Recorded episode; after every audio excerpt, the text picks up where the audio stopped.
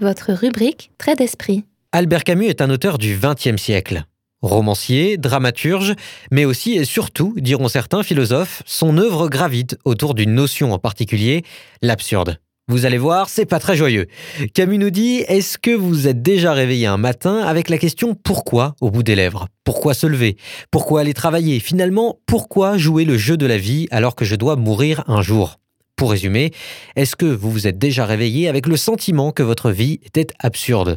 Si tel n'est pas le cas, rassurez-vous, votre tour viendra, vous êtes simplement trop jeune. Et paf Du reste, que faire face à cette lassitude existentielle du fameux métro-boulot-dodo, face à cette prise de conscience absurde de la condition humaine? C'est là le point de départ de la philosophie camusienne, et c'est à travers l'écriture qu'il en explore les réponses. Alors oui, penser à tout ça, ça fait pas rire les mouettes, et pourtant, Camus est loin d'être pessimiste. Non, il ne dresse pas la liste exhaustive des manières d'en finir avec l'existence pour échapper à l'absurdité de la vie, que je vous rassure tout de suite, embrasser la mort le plus tôt possible n'est pas une réponse adéquate. Mais alors, que faire? Qui croire? Quoi penser? Eh bien ça, ce sera peut-être l'objet d'une autre émission. Pour l'heure, nous avons déjà beaucoup à en dire sur l'absurde.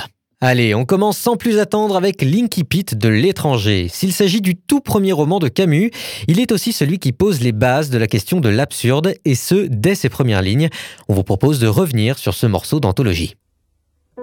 Aujourd'hui, maman est morte. Ou peut-être hier. Je ne sais pas. J'ai reçu un télégramme de l'asile. Mère décédée. Enterrement demain. Sentiment distingué. Cela ne veut rien dire. C'était peut-être hier. Et oui, ce ne sont que quelques mots, et pourtant il faudrait en user d'une infinité pour les commenter complètement. Et d'ailleurs, à tous les curieux qui se demandent à qui on doit ce morceau de piano si dramatique, je vous invite à écouter les Nocturnes de Chopin. Allez, parenthèse fermée, maintenant recontextualisons l'extrait, voulez-vous? Vous êtes un lecteur lambda et vous remarquez ce livre sur une étagère. Vous lisez le titre et êtes intrigué. L'étranger. De quoi ça peut bien parler? D'un touriste D'un migrant D'un expatrié? Vous ouvrez le livre et paf, première phrase, aujourd'hui maman est morte. Ouh, vous déglutissez, vous vous posez un instant et vous vous demandez mais qu'est-ce que c'est que... Là, vous vous interrompez vous-même, car vos yeux, intrigués, désireux de parcourir le reste de la ligne, vous font lire d'eux-mêmes la deuxième phrase, ou peut-être hier, je ne sais pas. Vous écarquillez les yeux, et vous vous surprenez même à rire nerveusement. Vous ne comprenez pas, vous ne comprenez rien, le texte, le titre, ni même cette envie de continuer à lire des phrases hachées prononcées par un narrateur personnage aux allures robotiques. Vous ne les comprenez pas, mais une chose est sûre, vous vous êtes fait avoir. Allez, ce que je voulais vous montrer avec cette petite mise en situation, c'est d'une part que Linky Pit est ultra efficace. Impossible de se mouiller sans finir complètement immergé dans le texte.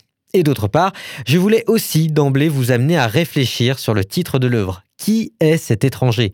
Meursault, le narrateur? Vraisemblablement oui, et nous en parlerons plus longuement tout à l'heure, mais c'est aussi directement le lecteur qui est étranger à l'indifférence de ce personnage qu'il est en train de découvrir. Et cette distanciation entre le lecteur et le narrateur, elle s'opère clairement sous la plume d'Albert Camus dès les premières lignes du roman, notamment grâce à la parataxe. Vous l'avez compris, c'est l'heure de votre anti-sèche. Et maintenant, l'anti-sèche. La parataxe est un procédé linguistique qui fait se juxtaposer des propositions, des mots, sans que d'autres connecteurs ne viennent expliciter les rapports qu'ils entretiennent. Voilà, j'aime bien vous assommer avec du vocabulaire théorique, j'avoue tout, je prends un malin plaisir à le faire. Bon, si je devais le dire plus clairement pour tout le monde, eh bien la parataxe, c'est l'absence des prépositions, à, dans, par, pour, en, vers, avec, de, sans, sous, etc. C'est l'absence des conjonctions de coordination, mais, ou, et, donc, or, ni, car, et c'est aussi l'absence des conjonctions de subordination, si, quand, qui, que, lequel, dont, etc. Fortement utilisé à l'oral, et bien que ce procédé soit à l'origine purement linguistique, la parataxe peut devenir à l'écrit une spécificité stylistique recherchée par l'auteur.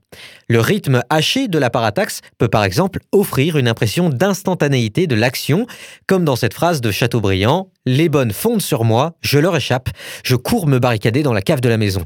Pas de connecteur, instantanéité.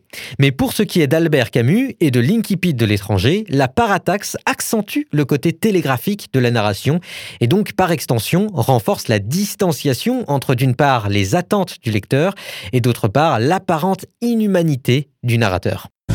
C'était l'anti-sèche. Et oui, ce texte est étrange. C'est en tout cas la sensation qu'on a en le lisant. Pourquoi ce personnage n'est-il pas triste Ou en colère, voire soulagé? En bref, pourquoi ce personnage reste-t-il de marbre, pragmatique au possible, d'un flegme imperturbable? Alors non, ça n'est pas parce que c'est une machine ou autre Terminator envoyé dans le passé pour tuer Sarah Connor. En vérité, on ne sait pas et qu'importe. L'important, justement, c'est que le pacte de lecture, théorisé par Joss, cesse d'exister dès les premières lignes du roman. Je sais, je vous ai à nouveau perdu. Pour faire simple, le pacte de lecture, c'est un accord tacite, implicite entre l'auteur et le lecteur. Un exemple vaut bien mille mots. Quand vous ouvrez les contes de ma mère Loi, de Charles Perrault, que vous tombez sur La Belle au bois dormant et que l'histoire commence par Il était une fois, le pacte de lecture est déjà scellé.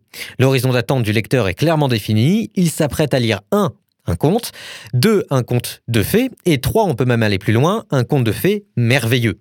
Pour l'étranger, c'est sensiblement différent. L'horizon d'attente, il est d'emblée obscurci, et l'auteur ne nous laisse aucun préambule pour comprendre comment on doit lire cette œuvre.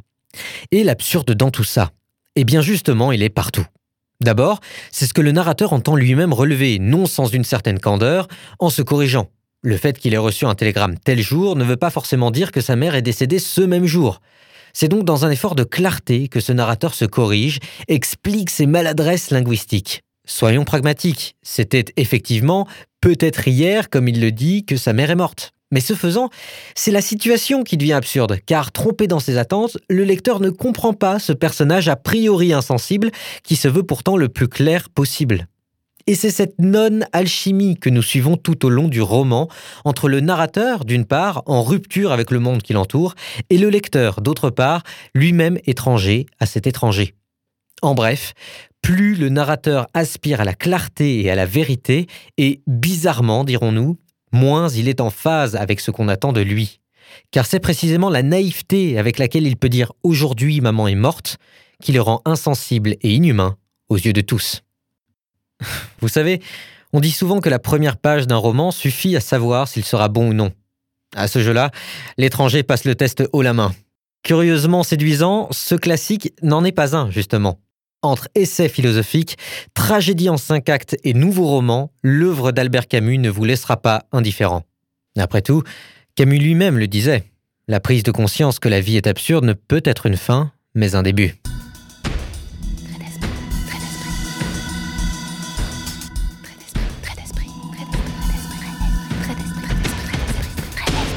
C'était votre rubrique Trait d'esprit.